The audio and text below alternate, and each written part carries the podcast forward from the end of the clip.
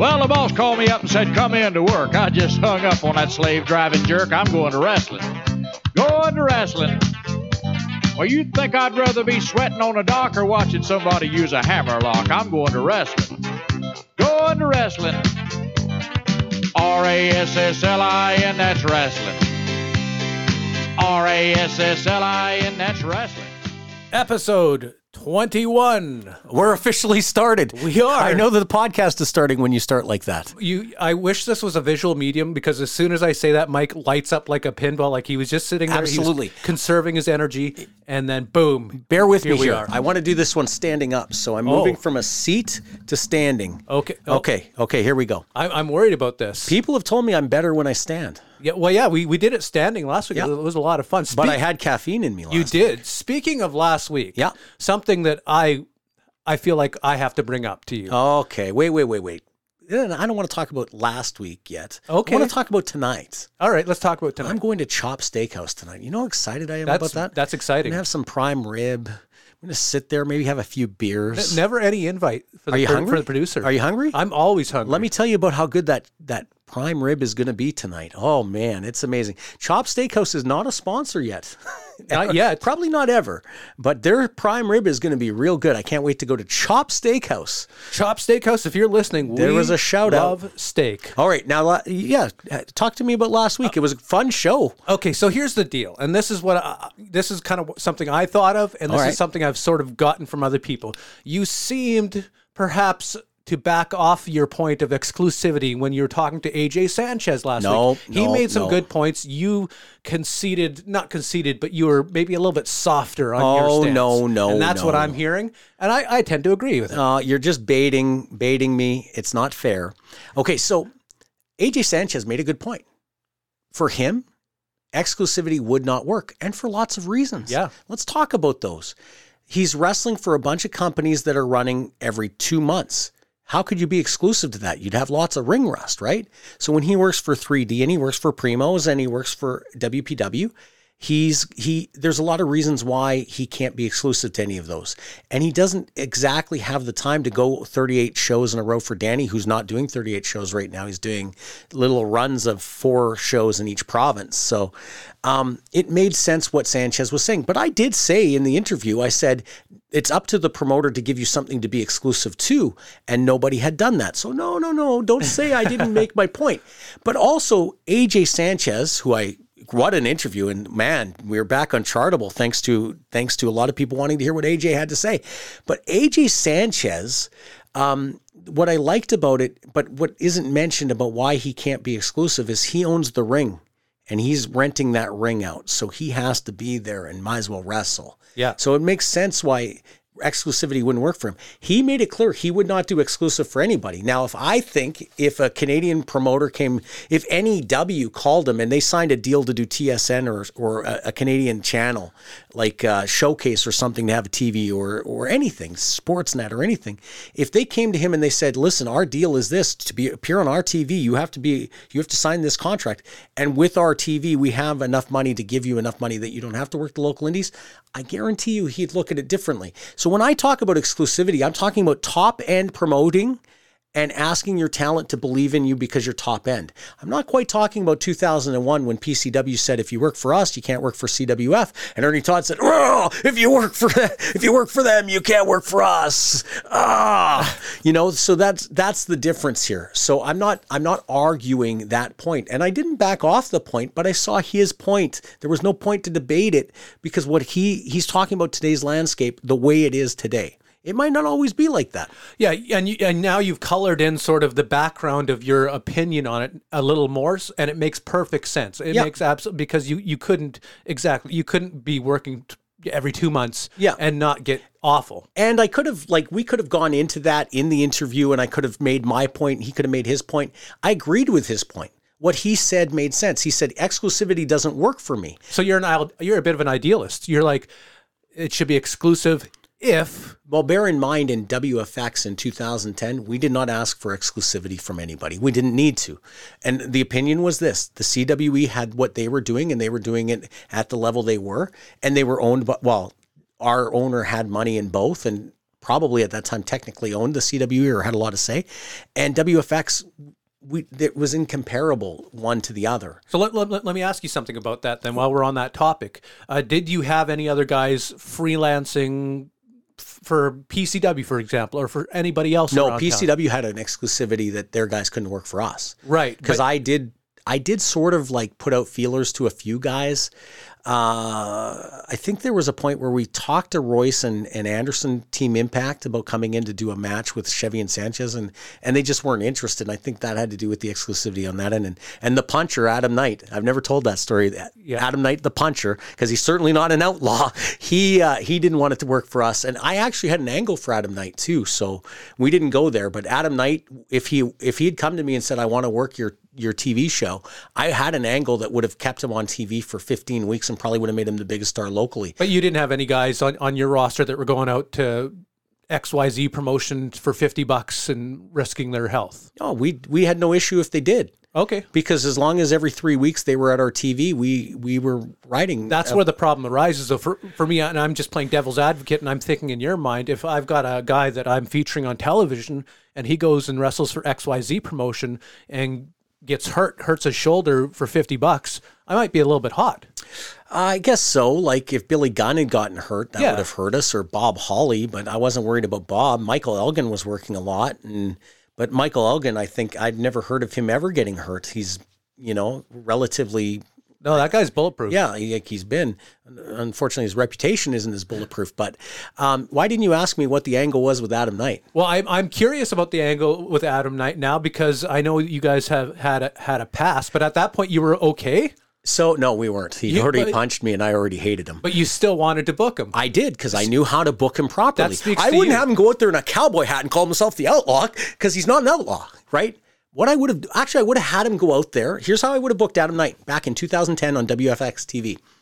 I would have had him carry himself like he does, a big deal who's not really a big deal, but he thinks he's a big deal, right?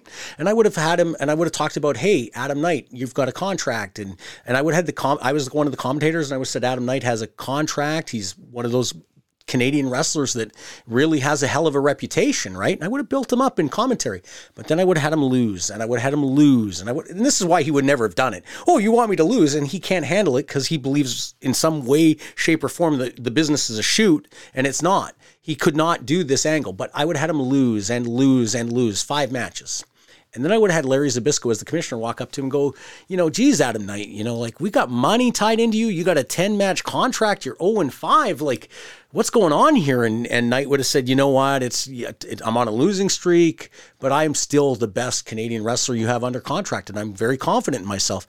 And Zabisco would have said, you know what? Unfortunately, we pay licensing on your music and, and we pay, and, you know, you're on the Videotron and, and you know what? Like, I'm losing confidence in you. And if, you know, I've got you in a singles match next week. And if you lose that singles match, you know, we're going to have to make cutbacks because what we pay you and what we're getting from you is two different things. And of course, he would have lost the match and been 0 and 6, right?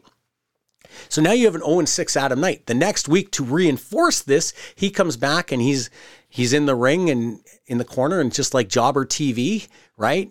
Um, the ring announcer would have said, uh, Already in the ring. well, first he would have given the Hollywood intro to whoever the opponent might have been. Let's say Wavell Starr, Michael Elgin. Let's say Michael Elgin, and his opponent already in the ring, Adam Knight. No music, no video, no music. Uh, you know, like Yeah. we're cutting back on on our investment in him, and he would have lost that match, been zero and seven. Okay, so then there would have been another backstage vignette. Larry Zabisco walks up and says, "You know, uh, do you want me to cut my losses and cut you right now with three matches left on your deal, or do you want to work them out? And Knight would have said, you know, oh no, no, you know, I want to wrestle my last three matches on my deal. You know, I have complete confidence in who I am and what I can do. This is a long story, but it's that's how good booking could have been, right? well, yeah, So- you're, you're setting up a redemption story. we're setting up a great story. So then you have Adam Knight in match seven, and he loses again, and whoever it would have been. So he's 0 and 7 or 0 and 8 at this point, I guess. And he's got two more matches left on his contract. And Zabisco's making it clear, like, we can't get rid of this guy soon enough. Like, this has been a bad investment. And in match nine, Adam Knight goes in, his opponent already in the ring, Adam Knight, and you give him, I don't know, um, hmm, Dinsmore, Luke, somebody. No, actually, give him a local guy. Give him uh, Andrew Hawks from Alberta, who Right. we had at that point, who was actually coming along and was a great talent. So you have Adam Knight wrestle him and do do do do do do do. And Adam Knight hits a small package one two three, and the announcers are like, "Oh wow, upset Adam Knight with the small package. Here we go, finally getting on the win column. He's one and one and eight on his contract, and and he's in the back. He's walking around like he's a big shot. Now remember, he's not an outlaw because I can't belabor that point enough. Even though I'm going long, I can tell by the look on Chris's face. Oh, yeah, it's good. So Adam Knight one and eight, and Zabisco walks up to him and goes, "Geez, that was a fluke. You only have one more match left. I, I'm, I don't care. Like after that match, we're done with you." And then next week he's on TV, still no music, no no Videotron, and his opponent already in the ring, Adam Knight. And this time you could give him somebody a little bit more up the card, like. Um, Danny Duggan or someone like that, and boom, boom, boom, boom, boom, boom, boom, and Adam Knight hits a superplex. Knight actually dominates the match and looks like a very credible top guy because when he beat Andrew Hawks with the small package, it was a fluke. Hits a superplex, then picks up the guy and goes in the small package, and the announcer, oh my, two weeks in a row and with a small package. And now he's got a finishing move. The small package. His contract is up, right? Like he's got no contract. Zabisco walks up to the back and and and Knight says, "Yeah, I guess we're going to be negotiating my extension." And Zabisco, "Are you for real?" Well, I'm two and eight, but two. I'm on a two match winning streak. So Zabisco is. I'll tell you what. I'll give you a match by match deal, no contract. I'm not investing in music any. You're not getting any more investment from me, but I'll give you a match by match deal and he continues to win with the small package. And then you do vignettes. Adam Knight and the dreaded small package. You have two girls say how, you know, we love Adam Knight for his sm- dreaded small package. You have him do run ins like Stone Cold Steve Austin. And instead of hitting a stunner, he small packages guys, they roll out of the ring and they're avoid the small package at all costs. I would have made Adam Knight the most over wrestler in the world but he wouldn't have done it. You know why? Oh, I have to lose eight matches. Oh, you know, he would never have gone for it. He'd never go for the small package thing either, I don't think. Because he would have thought this would have been. See, I say Orange Cassidy isn't very good, right? Right. But Adam Knight doing this, if he had bought in, it would have worked. It would be way better than Adam Knight, the outlaw, oh, oh, looking at his forearm or at his triceps and wearing a cowboy hat in public. It does not work, Adam Knight. I'm sorry to whip on you again. I know I got to do that every five or six episodes just so people can be reminded there's so much more talent there to tap into. And if you had a good producer and a good booker, maybe you could be a big star. But mm, And and that's something that's underlying in all of your all of your whippings of Adam Knight is that there is a talent there. Yes. He has Uh, talent. Yes. I don't say he's not a talented guy. I say he can't do a gimmick. I say he can't be produced. I say he's capable of so much more, but he holds himself back. That's the problem with Adam Knight. I didn't plan to talk about Adam Knight this morning. I t- or I planned to talk about chop and eating a steak. Or you know what? When I watch Yellowstone or I watch 1883, Oh, are we, are we going on? do I see Adam Knight? No, no, not even close. Grow some facial hair. I don't think he can, actually. I can't either, so I'm not picking on him for that. But that's what I got to say about Adam Knight. Anything else you want to talk about before we go to break? Uh, I know I've run long. no, I I we I hadn't planned to talk about Adam Knight at all, so I'm The dreaded small dreaded- package, I- it would have worked. I like the idea. Yeah. You're like you've got me. I'm in. Yeah, and you have the eight matches where you're putting him over, and then he's he's not living up to it, right? And it, it would have been so easy; it would have worked. That's how I would have booked Adam Knight in 2010, and he would have been more over for it. But he still thinks he's an outlaw. That's a mistake. What else? You want to talk to me about if I still believe that thing is a shoot or a work? Yeah, yeah. Uh, well, We were talking off the air. Do you, are you still in your same camp? Have you softened a bit? Uh, Do you think the CM Punk, the Elite thing, is still a work? Oh, because such a peckerhead. I, I don't know, man. How know. dare you? I had to coax you into it, and then you ask me what I wanted you to ask. Um, am I willing to double down on thinking it's a work? Do you know my first conversation with G's Weez after it happened? We agreed it was a work. I Really? still believe it's a work. I know nobody else in the world believes that. And do you think Jeez Weeze has softened on it? Yeah, he thinks it's a shoot now. Yeah. See, I, I We got to get him on the show. Yeah. Um, I'm going to talk Let's about call him up. Yeah, we're going to get G's Weeze on the show at some point. But it is, I still believe it's a work. I'll tell you why.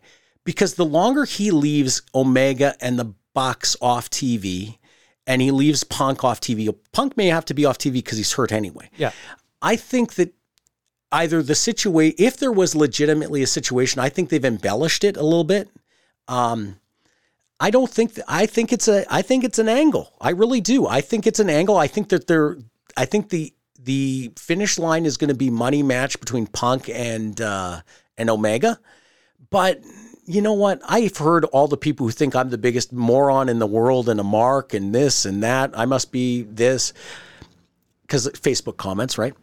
Listen, I don't care what you think, and you shouldn't care what I think. If you listen to the podcast, great, you're entitled to an opinion. It's better for the business, like I said last week, if it's a work.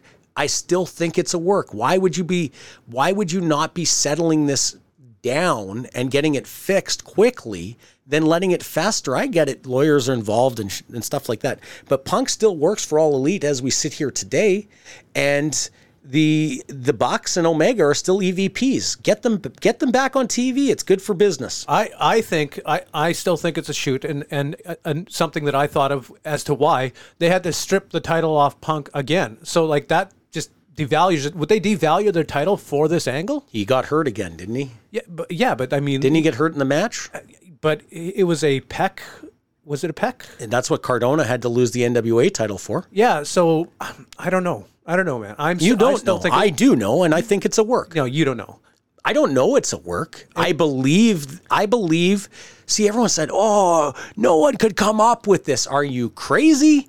I came up with eh, Good Time Gordon. I talking at two o'clock in the morning when I was on surveillance once. Came up with a with an angle where Samoa Joe and Kenny Omega could have done a work shoot that would have been believable. Where Omega was saying, "Listen, in in 2007, you wouldn't put me over in a match. I'm not even wrestling you. If it was up to me as EVP, you wouldn't even be here. You're just a fat out of shape slob." And that should still happen. And if he cut that promo, Joe would say, you know what, Omega, I'd wrestle you anywhere in the world. I'll go back to Winnipeg to that hotel and wrestle you again, and I'll job you out in seven minutes. And you build off the heat, and you have Omega say, no, I'm not wrestling him. I the guy disrespected me in 2007. People would believe it's shoot heat, and it leads to a money match. All it would have taken is CM Punk. Let me tell you the scenario, and I'm going long. I know this. I think CM Punk goes to Tony Khan and goes to the EVPs and said, listen, every anyone who listens to Cornette's podcast knows the EVPs get heat on themselves from being EVPs. What if we do this? What if we do that? What if we lead to it this way? What if we go here? Boom, boom, boom. I come out of it looking like Brian Pillman in his prime in 97. You guys get to, you know, we're a part of something that's really hot that people believe is real and we can make money out of it. The more people believe it is real, the more you cash in at the end of it. It didn't have to be Tony Khan, and Tony Khan didn't have to be capable of it. and that that's the only way. That is the only way that it's a shoot. Is if it came from Punk. A work. It- it- the only way it was a work is if it came. It didn't have to be Punk. Omega, Callis could have come up with it. All it took is one guy who could see it and explain it and sell it to all five guys and say, "This is how we're going into this." And if they sat there and they all brainstormed, they could have come up with it. I think Callis is just happy to get a check. I don't think if you can believe that John F. Kennedy got killed with multiple Oh, here we go. shooters, Here we go. You can believe that this was a work. If you can believe the Montreal Screwjob was not a shoot, and it was all that all guys were in on it, then you can believe this. And a lot of guys can't believe that. And when, in November, when I do the Montreal Screwjob episode, I'm going to tell you why Bret Hart knew when that sharpshooter got put on him that Dave er, Earl Hebner was going to ring the bell. Bret Hart was in on it. Sorry, but true. All right. Well, I'm looking forward to that episode in November. Right now, though, I think it's time we take a break, Mike. We've got a guest. His name is Dynamite Dave Petro, and he's going to be on after the break. This episode of the Total BeezSheez Show is powered by FirstRow.ca, Canada's online collectible store where you'll find the coolest sports cards, autographs from your favorites, action figures, and of course, wrestling collectibles galore.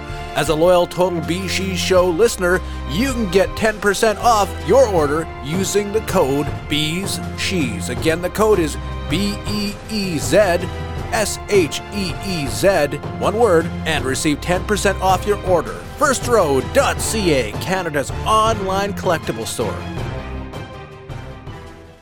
This is Wayne Stanton from episode six of the Total BeezSheez Show. If you're not listening to this podcast, I think you're a coward.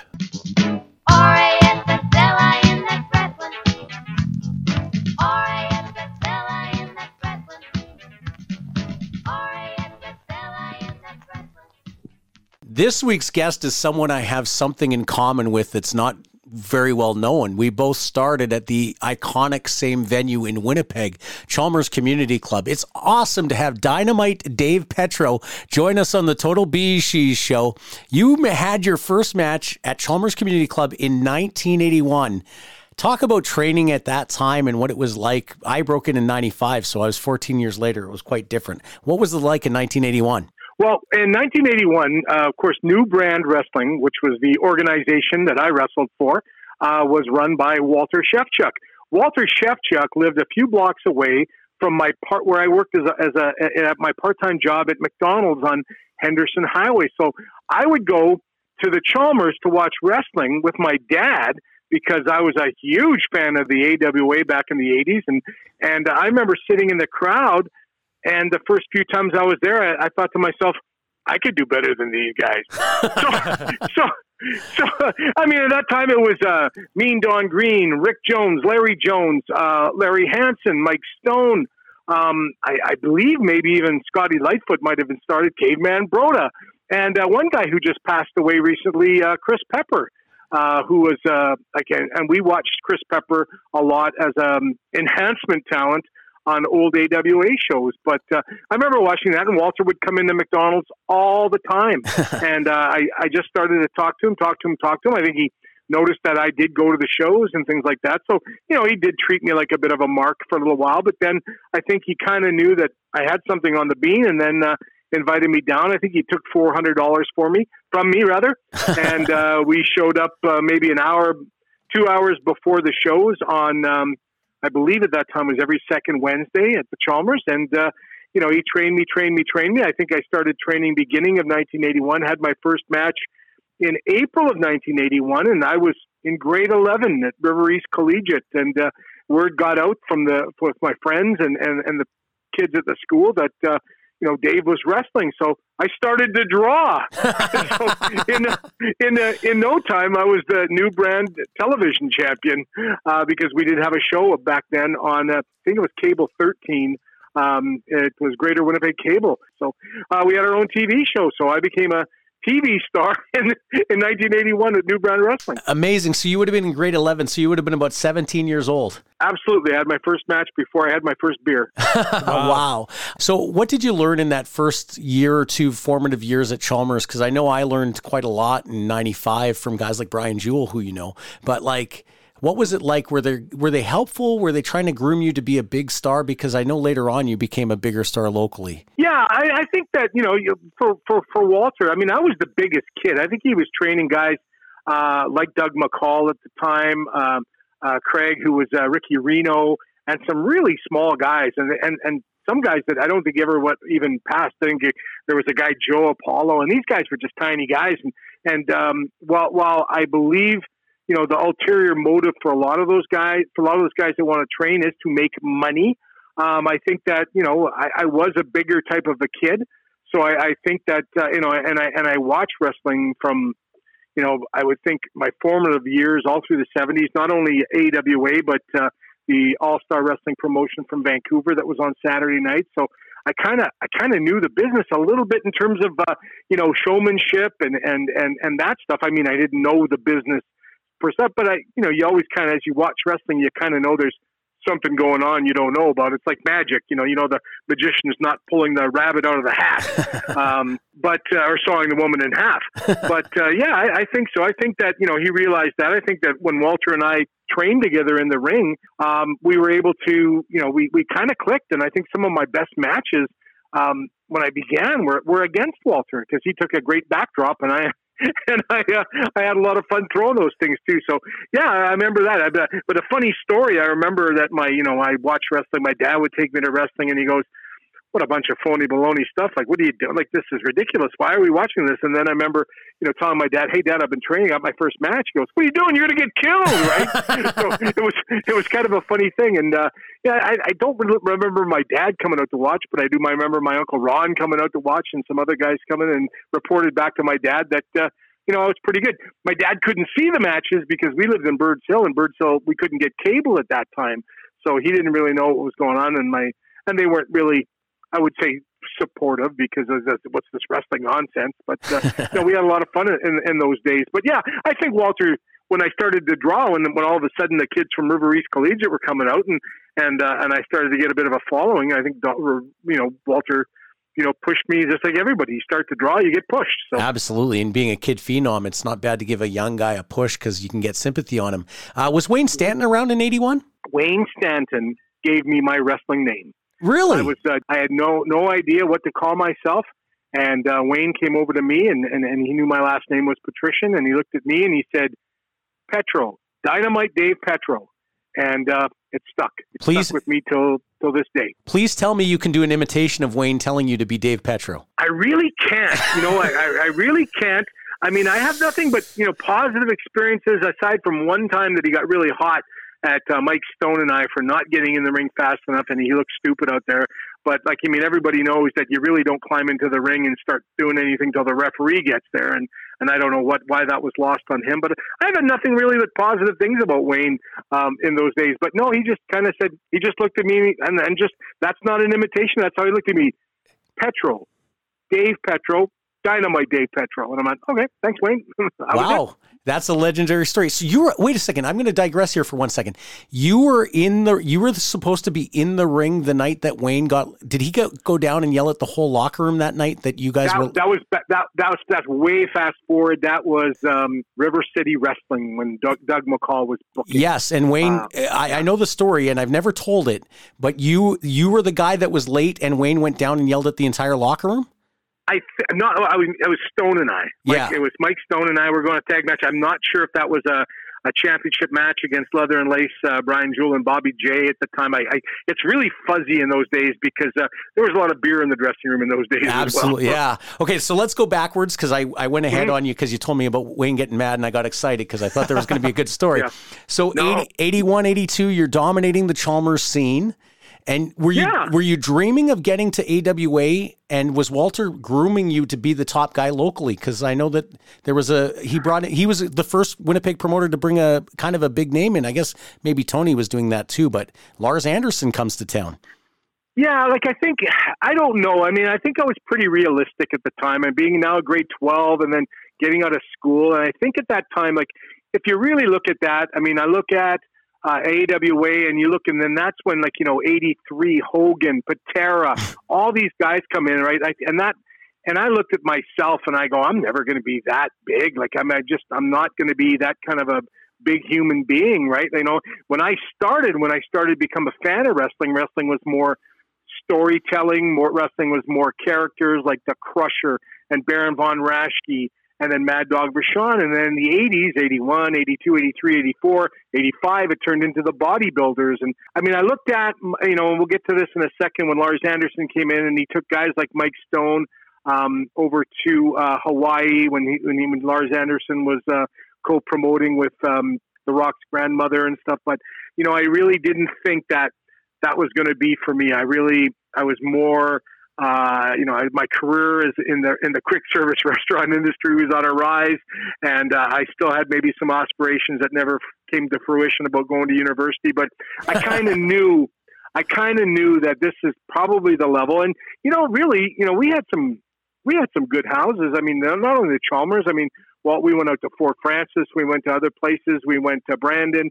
Uh, we were drawing well for on the local scene, and I really didn't have those stars in my eyes like some guys did. So I think I was just kind of knowing I knew my role, knew my role, and I shut my mouth to, to to rip off a phrase, right? Yeah. So digging in on Lars Anderson, he took Mike Stone to Hawaii. Was that ever something that was even mentioned to you as a possibility? Um, no, I I think it, I kind of think it was, but I think you know Mike was more. You know, Mike. was- You know, I, I started watching Mike when he had a mask and he was the Super Saint, right? Yeah. and then he became Mike Stone. I, again, I was working, you know, not only 40 hours a week in those days, when you worked in the quick service restaurant industry, you're working 60, 70 hours a week. And I was wrestling, um, you know, every second week. And then we do those spot shows and stuff. And I, I kind of just knew that I, I was very happy with my spot. I kind of looked at the wrestling business as at the time, like, you know, like it was in those days. You're kind of a carny, kind of a gypsy, you know, you're kind of, you know, you're just packing up your car. And I, that to me, I, you know, I still, I'm still the guy that when I travel with work and stuff, you know, my idea of uh, roughing it is staying at a hotel with no room service, right? So I think I was kind of more that, uh, you know, I, I I really didn't want that. I didn't want to live out of my car and, these guys telling you the stories and didn't want to be like them. Gotcha. So, what brought Lars Anderson to town, and what did he do for business when he came in for Walter? I, I think that was '83, right? Yeah, it was 83 because 84, but I don't know how this came to fruition with Lars. I mean, Lars, Lars ran something called World League Wrestling, and he did lots of independent shows, and he had a, a cast of characters. He had a, his version of a junkyard dog. Um, you know, Lars came in, and um, him and Walter were going to promote some shows together. I, I was the area champ, maybe television champ, and Lars came in and he uh, basically picked one, wanted to pick on the the fight with the biggest dog, and that would have been me. And interesting enough, we, we we drew a couple of matches. I mean, the first one was I don't meet this beat this uh, Dave Petro in ten minutes. He's going to win the match, and uh, I, you know he didn't beat me in ten minutes, which set up the rematch. Um, he never did take my championship, but uh, it was it was a good experience, and, and the and the and the greatest story that ever came of that. And you know, as a you know, 19 year old or 18 and a half, 19 years old, going up to Lars Anderson and kind of with the high, squeaky voice saying, you know, what do you want to do tonight? You know, and he would look at me, he looked me right in the eye and he goes, fight for your life, kid. And that was it. And we did the 10 minute draw, but uh, it was uh, very, very intimidating. And, uh, very, you know, again, in the ring, I mean, like you say, as mean and ornery as he seemed to be outside the ring and he was like wrestling with butter inside. So, And and did you learn a lot from wrestling with Lars? I did. I mean, I because everything, everybody in in those days try always tried to put themselves over, and I think about guys that I've described before. And but I remember Lars would just like you know he was over, and he made me look good. So you know, the, there's a guy, the seasoned pro wrestled in the '60s, the '70s. There's him making a guy like me in front of my hometown crowd look good. I looked at I looked at that and I kind of kind of just put the light on. From then on, when I watched tapes, Ric Ric Flair in Portland putting the local guy over, and you realize that that's what Ric was doing. Ric was putting that guy over, and I and I really I learned about the importance of making your opponent look really good. Dave, did you do you remember being intimidated by by Lars? Because when a guy like that says "fight for your life," I mean that, that he was a very very intimidating guy. So were you intimidated going into that match, or even beforehand when you heard, "Hey, you're going to get in the ring with Lars"? One hundred percent. I think I looked for Walter, and Walter was doing his uh, pre-match ritual in the washroom.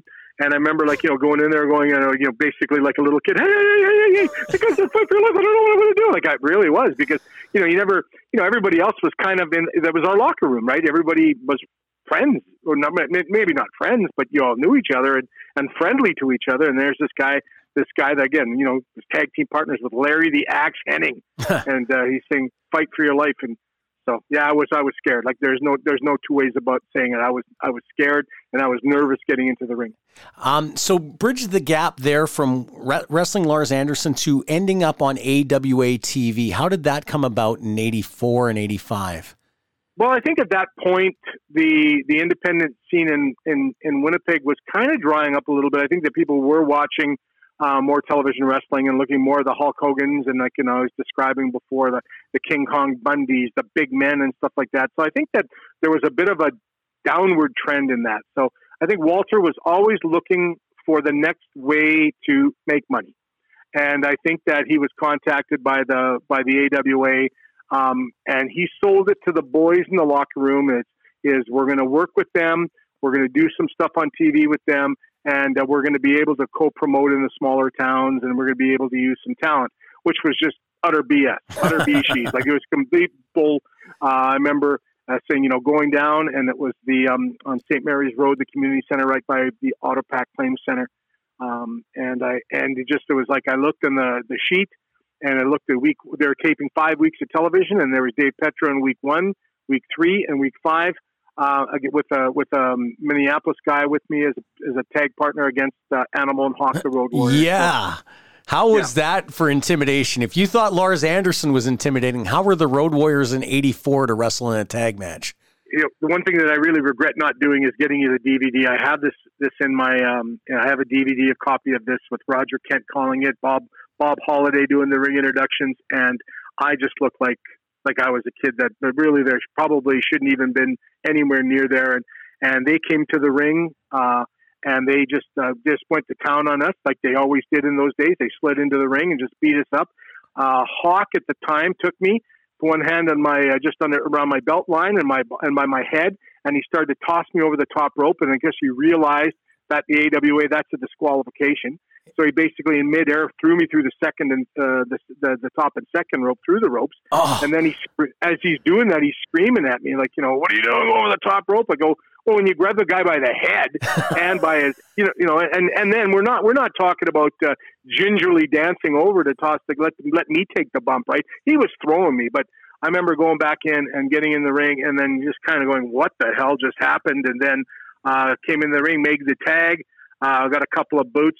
He uh, lifted me up for the body slam. That was um, uh, Hawk, big body slam.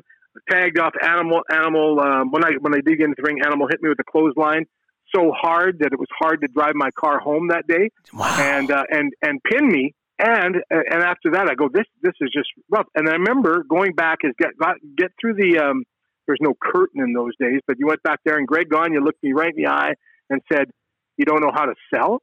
and I looked and, and I and I looked at him and I, I go, "Didn't I sell the clothesline enough?" Like you know, you guy almost decapitated me.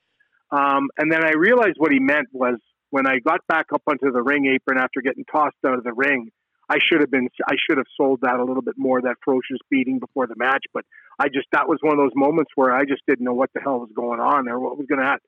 So I remember like again I'm, I'm sorry, let's back up. I didn't realize that that was week 1 that was listed. When I went back through the door, I realized that was week 3 and week 5 with Animal and Hawk. I just picked up my bag. I live in this town. I don't need to get embarrassed like this. I just left. wow. I just wow. I just left. I just, enough was enough. I'm not doing this. wow. And and and for Greg Gagne, Greg Gagne to look at me and say you don't know how to sell. That was like the icing on the cake. Only only after did I realize that I didn't sell the beating that we took when I got back up in the ring waiting for my tag. It's hard to remember how to sell when you're legitimately getting your ass kicked. Like if you've been in the ring with somebody who's really, really stiff, and uh, like those guys were reportedly to be. I mean, Yeah. you're not thinking, "Oh, I better, I better sell, I better sell, I better make myself, you know, sympathetic." Yeah. You're thinking, "I need to get out of here alive." I drove home. Yeah, I drove home in my gear, and the clothesline was so uh, so so hard. I took that clothesline so hard that it was ba- basically tough to shoulder check in my car. Like it was it was like I had, I legitimately had whiplash. And uh, yeah, you're right, and you're absolutely right. People don't realize in wrestling, you know, you get hit with a chair. Um, that doesn't hurt as much as maybe a guy stepping on your fingers. Like when your when your brain is thinking about survival, you know, because legitimately, I didn't want to take one of those. Uh, you know, when you put the guys on the shoulders and the guy come off the ropes and the guy does the flip, like I just did, I was just happy to take the clothesline. And I remember the guy going back in the ring just as I was getting my stuff. Both those guys came over and said, "Hey, man, thanks." He said, "That's how we sell tickets," and that, you know, basically saying, "Hey, you know, you know." That, that that was you know thank you thank you for taking that bump but again I didn't I didn't want any part of that anymore I have to live in this town I have to you know, I was, you know, I have to have a career, so I didn't feel like it. I chickened out. That's there's only one one way to say about it. I don't think our my relationship at the time was was the same ever with Walter too, because he probably got a good little paycheck for that for us having us there. So what happens next? You obviously that closes your door for being a, a job guy for AWA. Where do you go next? Do you go back to working for Walter locally or Yeah, we did some shows. I was, you know, I was on top. I was, we we still did that. Walter was doing his super card wrestling thing. I don't uh, the timeline. I mean, Walter was always bringing in guys. Um, he brought in uh, Dean Ho, D- uh, Dean Higuchi, I guess, from uh, Br- British Columbia. He was tagged with Chris Pepper at the time. I was with the Golden Sheik, Larry Anson, and Ooh. we were the we were the tag champs. So Dean and Chris were trying to take the uh, the tag straps from us, and Walter was our manager. So we had a nice little run in the summer. Yeah, Walter did some shows. I remember doing the Saints roller rink. He brought in Leo Burke um, and a couple of other guys. So you know, he he was always trying, but then it just petered right out. I remember doing some stuff for Tony's television in 1986. I wrestled Chris Markoff on uh, that, and then um, Tony didn't get, never used uh, us, never used Walter's guys right. Uh, he had me uh, had me job one time to a masked Hank Meadows at a television taping, and and I realized this really wasn't for me anymore. So from about 86 to 94, I took a bit of a hiatus. amazing? Um, getting back there, Golden Sheik was Kenny Omega's uncle, or is Kenny Omega's Yeah, uncle? yeah. He's passed away. Golden Absolutely. Sheik, yeah. Wow. Yeah, absolutely, and yeah, and, and we called Larry Mister Relaxation because uh, if anybody ever watches any of the stuff posted from uh, from uh, with Larry wrestling, he wasn't very good. so, yeah, he, uh, obviously the nephew got the talent in the family. Um, so '94, you come back to Stanton, go and get you, or do you want to come back because you see them on TV? I think I was just, you know, basically hanging out with a buddy, um, hanging out with a a, a, a friend, uh, sorry, a, a brother of a girlfriend, and he liked wrestling.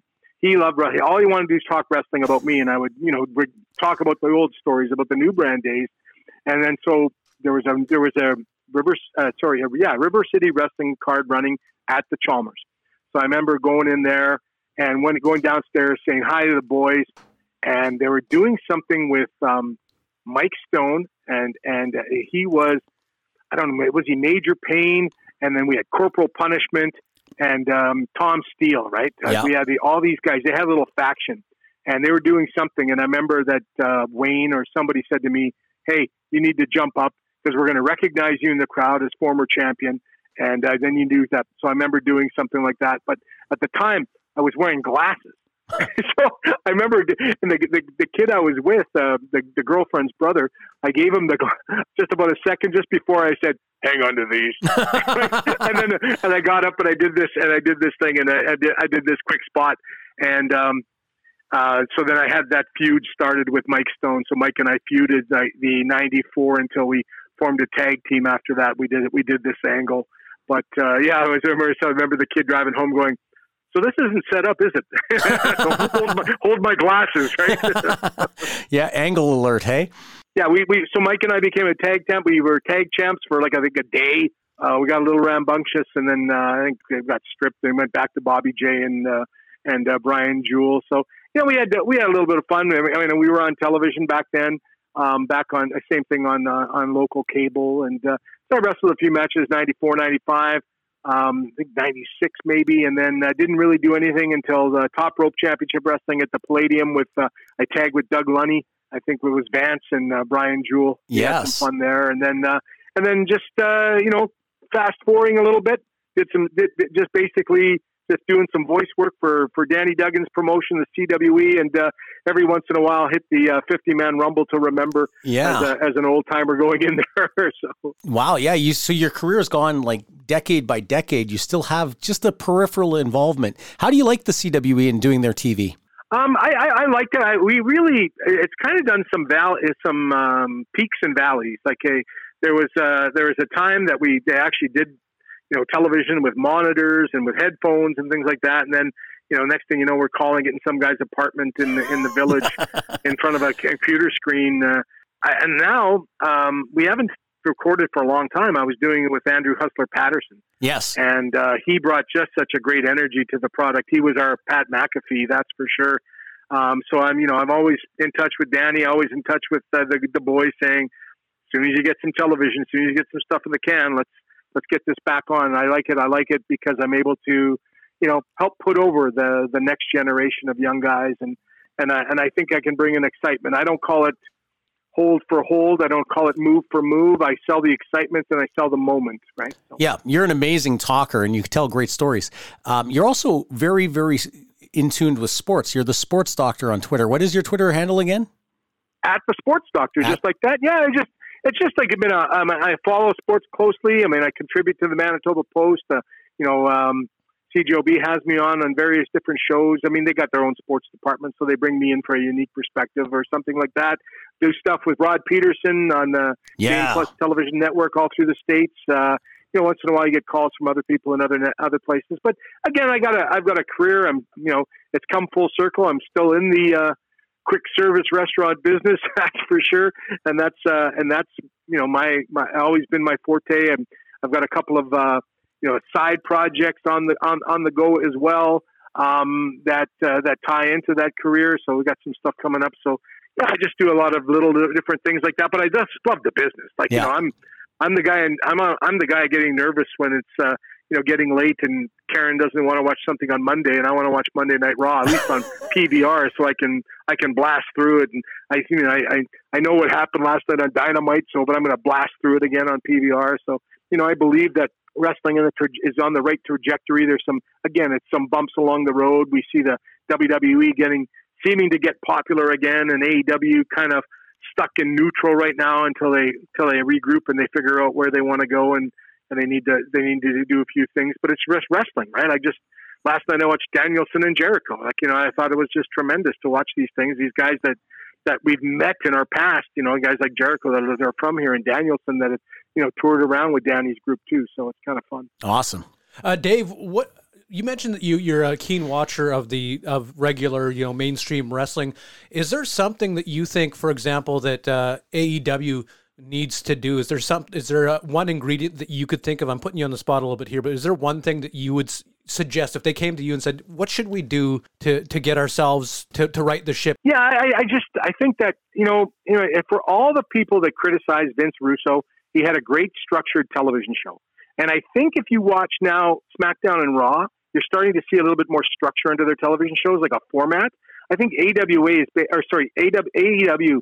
It's basically throwing spaghetti at a wall and see what sticks. Sometimes I think there's just too much going on. I think they jam too much into the shows. I think the shows need to have a little bit less segments and I think you need to have more focus on on a few things. I, you need to have that structure, and I think that they just lack that structure. I think Tony Khan is terrible on television. I think that he needs, um, you know, he needs an authority figure, a commissioner or somebody like that. Not not hokey like uh, like a, a Jack Tunney or a, you know Sergeant Slaughter was in those days, but something that you know a guy like William Regal probably could be like you know a good if he wasn't involved. But these guys all come in, they all start getting checks, they all start wanting to have their angles, they all start wanting to get on TV time, and like your head spins, like you you don't you don't you don't know what's going on. I mean, and uh, and and it just some of it just doesn't stick. And I think uh, Triple H is going to do that with WWE. I think he's going to make more things stick. I think you need episodic television. You need to go off the air. You need to say.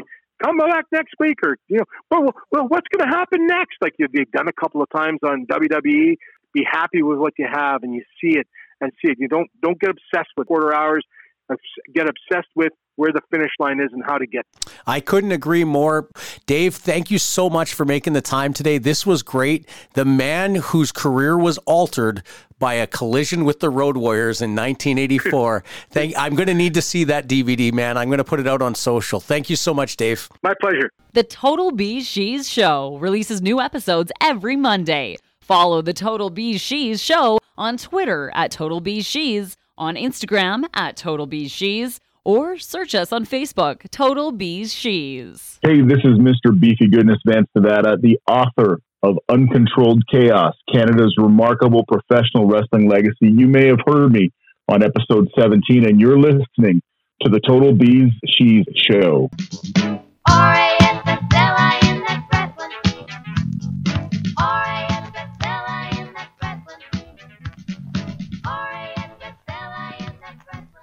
All right, Mike, this is super exciting. You have got a big announcement for all of us, and uh, I'm just going to hand it over to you because this is huge. So, something I never ever have done in this podcast is announce a guest a week before. Um, when we started this podcast, I had a list of targets that I badly, badly wanted to get to come on and BeezSheez with us. And this guy, he he was brushing me off. I was getting nowhere with him. And finally, finally, persistence pays off. Being that I grew up an AWA fan in the early 80s, and that was great. Dave Petro talked about AWA, and that was a great segue. This guy I needed to have on our podcast.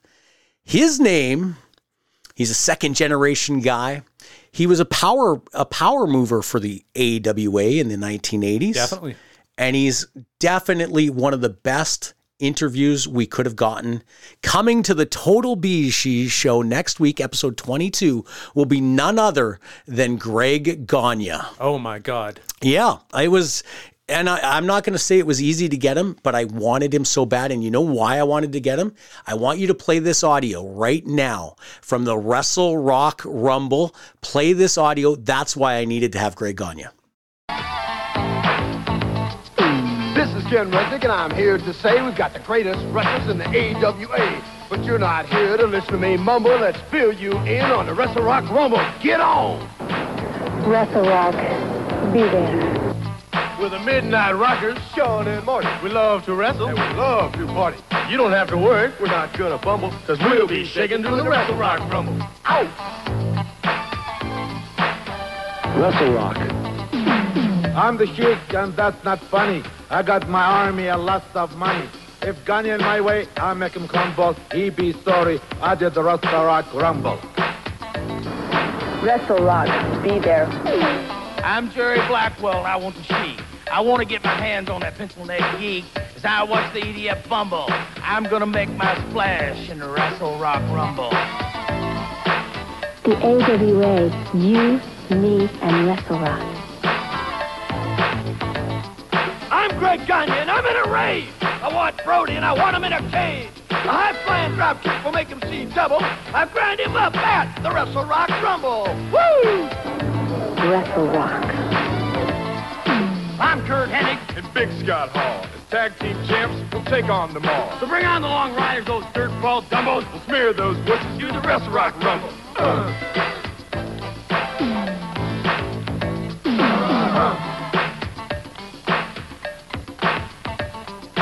This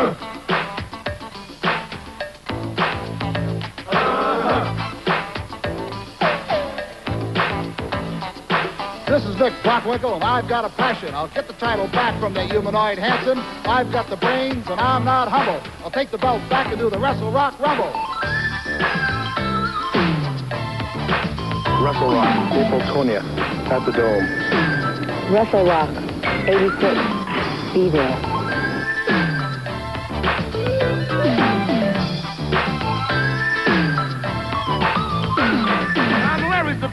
I won't be through till I get done slapping around Scott the tooth. Gonna beat the ugly bartender into a bundle and laugh all the way doing Wrestle Rock Rumble. Ow! This game talk got a mouth that won't quit, but I'm Scott Lagoon, wanna smack a little sh- And when I'm through, you won't be able to mumble. I'll be left alone doing the Wrestle Rock Rumble. Yeah! Just one last word from the former champ Verne, but give it a lot of thought to one more turn. There's some old scores that still give me trouble, and I'm starting to get the urge to do the Wrestle Rock Rumble. So there you have it, and now you know 'em. And on April 20th, it's at the Dome. So get your tickets and be under the bubble, because you two can be doing the Wrestle Rock Rumble. Do it! Wrestle Rock Rumble. Rumble. The Wrestle Rock Rumble. Uh-huh. Wrestle Rock Rumble. He's Greg Gagne and he's in a rage. He wants Brody and he wants him in a cage. And next week he's going to be on episode 22 of the Total BeezSheez Show. And I am going to ask him about the Wrestle Rock Rumble. I'm so excited. Greg Gagne coming to the Total BeezSheez Show. Okay, Chris. So that leads us to the soon to be sponsored mailbag. Excellent. And after the mailbag, I'm, I'm going to tell a story because you know what we have gotten away from telling? Ribs. And I'm going to talk about how I got ribbed a few months ago by some friends. But yes, let's go to the mailbag. All right, let's start with uh, from our friend, super fan Dave Cote. I thought we were gonna. I thought you were gonna start with somebody else. But what did Dave have to say? Dave says, if you could fantasy book a showcase of current Canadian independent talent and sell out IG Field, Oh. what would your card be, uh, top to bottom? Sell out IG Field thirty three I think it'd be pretty tough with uh, Canadian talent. Well, the place would be rocking, and everyone would want to be there. Um, with Canadian talent, no imports. I'd have to book Bret Hart for an autograph session. yeah. uh, because he's Canadian, and I think he could do it. Uh, the Billington Bulldogs, they're uh, related to Dynamite. They're his nephews. They're a tag team. Would you bring in Harry Smith too? Uh, maybe. Let me just Yeah. brainstorm here because I didn't read the question in advance. So sorry, Dave. I didn't do any planning. Billington Bulldogs would be on the show. Mm, the Bollywood Boys against the Billington Bulldogs. That's you go. match number one. Johnny Devine would be on the show. Okay. AJ Sanchez would be on the show. Mentolo would be on the show. Hey, somebody take you- notes would, here. Would you would you ta- would you try for a Kenny Omega? I couldn't get Kenny Omega. I, I hinted at that last week, but if I if you could get Kenny Omega, you better get him. Perhaps I could be your booking agent. Maybe I could get him. Yeah, let's take Kenny Omega off because he's he doesn't like me and he's under contract to AEW unless he's been fired. Um, okay. Uh, heavy metal is Heavy on metal? that show. Heavy Metal against AJ Sanchez, Mentalo against Johnny Devine. Uh, I think you need another name. Hold on. Don't jump the gun here. I'm doing a good job booking here. I've actually put something good together in my head. Scotty Mack is on the show. Jace Darcy's on the show. This is boring because I'm just brainstorming. Okay, so I'm putting together some good stuff. Wavell Starr? Wavell Starr is on the show. Uh, Sam Roth is on the show. Um, pretty much anyone that's Josh Alexander's on the show. Anyone Yeah. that WPW is using belongs on that show in some way. Alfonso's the ref, obviously. Yes. Um, okay, so I'm telling you the feature matchups because otherwise I'm going to brainstorm. It's going to be a whole show in itself. Uh, it would be the Bollywood Boys against the Billington Bulldogs. It would be AJ Sanchez against Heavy Metal. It would be Mentalo against Johnny Devine. Um, and this is just Western Canada, guys. Bret Hart is going to. Um, Bret Hart is actually going to be the special guest referee of the tag match, Billington Bulldogs against the Bollywood Boys. Um, Scotty Mack wrestles Wavell? no. Adam Knight and he pins him in four in four seconds. So nine Ad- nine Adam Knight's seconds. definitely not doing the show. Adam Knight is booked and he's doing a job in nine seconds. Uh, Wavell Starr is on the show. He wrestles Charlie Haas, who I book. No, I can't book him. He's not Canadian. Yeah, he doesn't count. Um, Wavell Starr wrestles Michael Elgin. No. Wavell Starr wrestles Kevin. No. See, it's it's a tough question, but I, I laid the foundation there. I don't think you'd sell out IG Field, but tr- I would be aiming to get a thousand fans or fifteen hundred fans. Yeah, you- That- that- with Bret, you might be able to get two thousand fans. IG Field's tough, very tough. Even if you could get Omega, who you're going to put him with, and and stuff like that, it's it's tough. But that's the foundation. That's just Western Canada. I'd have to do more homework on Ontario. Go to the next question, unless you want to tell me how you do it. Uh, no, I think I think you laid it out good. And Canadian talent is really tough. Like for me, uh, uh, for me, I would have more names on the show, but like you have to really think who's available. Chelsea Green is Canadian, so I'd have her take on That'd be that'd be good. Sarah be good get. Stock, and I would do it as an angle where Sarah's the the grizzled vet and Chelsea's the young girl, and Sarah's going to stretch her, and then yeah, have Chelsea go over, I guess. Um, yeah, so that's the leg work. That's the foundation of what I'd want to do. I'm missing so many guys. I'd have to do a lot of homework on a question like that. All right. but it'd be something like that. Next question coming in from Mister Beautiful. Uh, probably not his given Christian name. Mr. Beautiful is involved with WPW. Is he? Yeah, Oh, okay. yeah, Uh, and I appreciated that he asked a question.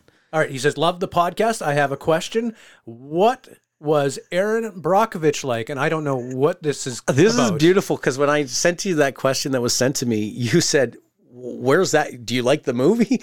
So this is a long form, and I don't want to go heavy on the podcast, so I'll try to I'll try to keep it tight. In 2008, the you know I speak so glowingly of my former boss Jeff Dick. We were going to launch WFX, the Wrestling Fan Experience. This was 2007, September 2007. Benoit had just the Benoit tragedy had just happened, and and uh, I thought we had to do something that was we were going to launch this WFX vision. Originally, it was going to be Chris Jericho versus Hulk Hogan at the at the MTS Center at the time, Canada Life Center, but it, we didn't get we didn't get far enough in that. Although Jeff was willing to do it, but we we couldn't get that one done. So then we were going to do the convention center and run a wrestling show. And uh, like I had negotiated with everybody. We used Rikishi, we used a whole bunch of big names, and we drew like 40, uh, 60 people paid. It was brutal. brutal. But what ended up happening to derail this show, it was I think we were going to call it Chapter One, which was going to be the start of our TV. We were going to start to do TV. We ended up realizing that vision in 2010. Jeff Dick at the time was launching One World United or the Global Buying Group, one of the two, and he and he was like, "Ah, we're going to use this as a launch event for uh, for Global Buying Group, One World United, and uh, wrestling isn't going to be good enough for Global Buying Group." So he's like, "I'm going to do a whole weekend where I'm going to draw these people who are going to buy memberships into the Global Buying Group, One World United," and the flawed vision was he decided that we were going to bring in Bob Proctor from The Secret. He was going to bring in Erin Brockovich, so motivational speaker, Erin Brockovich.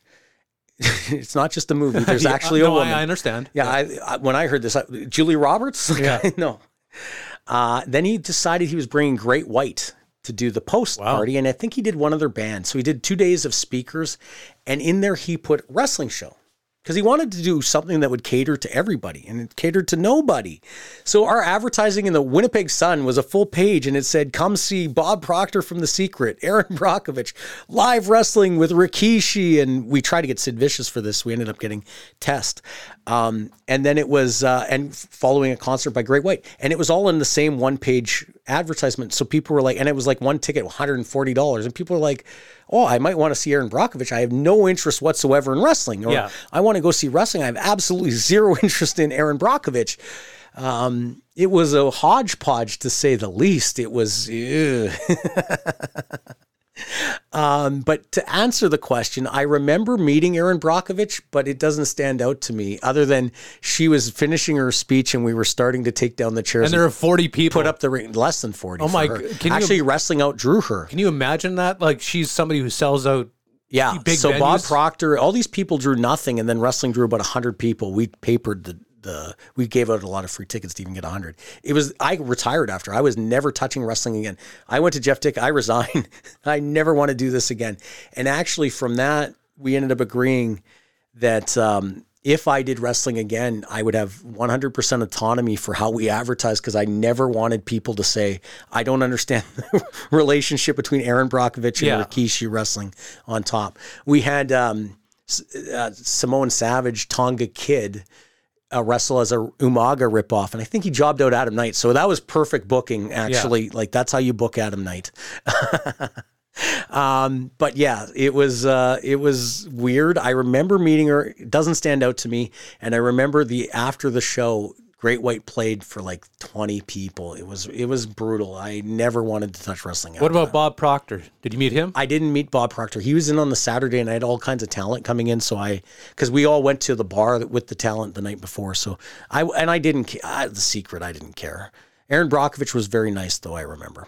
All right, Mike. Let's uh, move on to We're not wrapping up. I got a about story. ribs. Oh, because yeah. we've kind of gotten away from the rib story. So let, let's let's get one. You've got one queued So- up, don't you? In the real world, people don't prank people like they do in the wrestling business, except for when you get a job with the Winnipeg Blue Bombers and you got two coworkers who just like to screw around. And I got two coworkers, JT and and and his name's Dylan, and we call him Pickle. But and Dylan's he's a it takes a little while to get a good feel for Dylan, but Dylan apparently is a pranker. He's a ribber.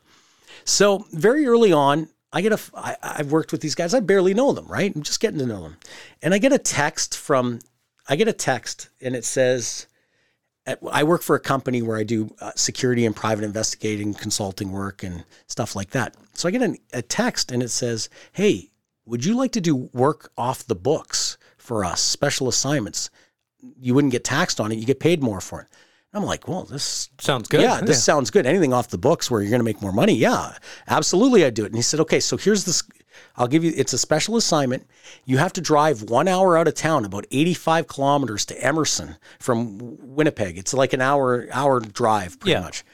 And um, you're gonna when you get there, you're gonna have to go to the Emerson RCMP, and they're gonna be backing you up on this assignment. So you're gonna go to the Emerson detachment of the RCMP, and you're gonna, you know, you're gonna go and and um, they're gonna have the assignment for you. And I'm like, okay, like this sounds good. This is gonna be a fun little assignment, right? So, and we need you to leave at six in the morning, but don't call dispatch to let them know anything because you're off the books. They have no idea. So if he leaves it there. I'm going to drive out an hour out of my way to find out. Go to the Emerson RCMP and say, I'm here for my special assignment. They're going to be like, who the hell are you? They're going to put me in the loony bin because they're going to think I'm insane, right? You, there's no special assignment. Then I'm going to call my, my employer and be like, you guys have messed up, you disorganized pricks. He had me. And then he said, but here's where he lost me. He said, give me a call and we'll work it out. So when he called me, I didn't recognize the voice. He said, so yeah, he said his name was Philip but it was actually Dylan on the phone. So he said, You're going to be working with JT and, and Dylan. I think you know them. And that's when I knew I was being ribbed. Yeah. He gave it up. But it, in the wrestling world, they would have sent me out there an hour. Yeah. go to the RCMP and say, Hey, I'm here for my special assignment. They're going to think I'm insane. They're going to throw me in a cell. And I would be out the money, the time, and think of how hot I would have Yeah, been, right? wrestling ribs are stiff. Yeah, that and they had me. So that would have been a great rib to pull. It was hilarious. And that's the real world. JT and Dylan, who I work with closely at the Bombers. So don't think it's just wrestling where degenerates set people up and really rib them. It happens all over the world and in the real world. But in the real world, they let, they let you off the hook like Dylan did. He should have sent me, and I would have respected him even more in my sick way. Yeah, you, you would have been you'd have been seething on the way back. Oh, But by- yeah. by, by the time you got back, you might have softened a little bit. But the receipt would have been amazing. But anyway, play Glenn Goza. Next week, Greg Gagne's on the show. Can't hardly wait. Well, the boss called me up and said, come in to work. I just hung up on that slave driving jerk. I'm going to wrestling. Going to wrestling. Well, you'd think I'd rather be sweating on a dock or watching somebody use a hammer lock. I'm going to wrestling. Going to wrestling. R A S S L I N, that's wrestling. R A S S L I N, that's wrestling. Well, I love to watch the missing link bang his head on a corner post and the romper bumper butt butt delivered by the Iceman. The Freebirds, Roberts, Hayes, and Gordy, but what I like the most is Kerry delivering the Iron Claw as only the Von Erichs can. Well, the boss called again, said it's time and a half. You'll come in tonight, and I just had to laugh. I'm going to wrestling. Going to wrestling. R A S S L I N, that's wrestling. R A S S L I N, that's wrestling.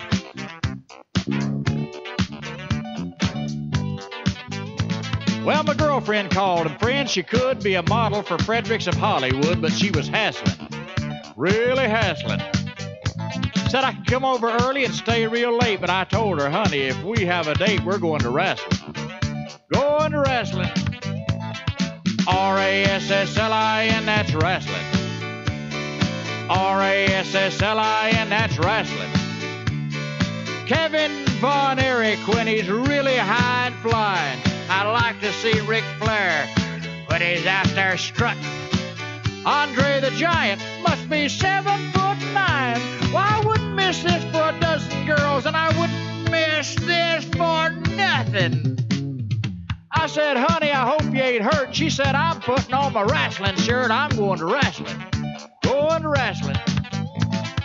R A S S L I N, that's wrestling. R A S S L I N, that's wrestling.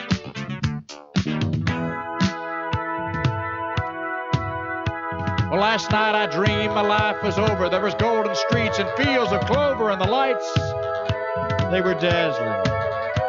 I looked for old St. Peter at the pearly gates. I found a note that said, I won't be too late. I'm going to wrestling.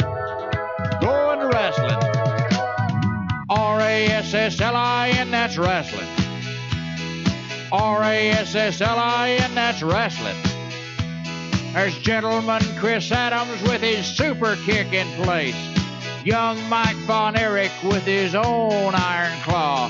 And I'll never forget the classic matches of the 70s and 80s. Two champions, Harley Race and David Von Erich.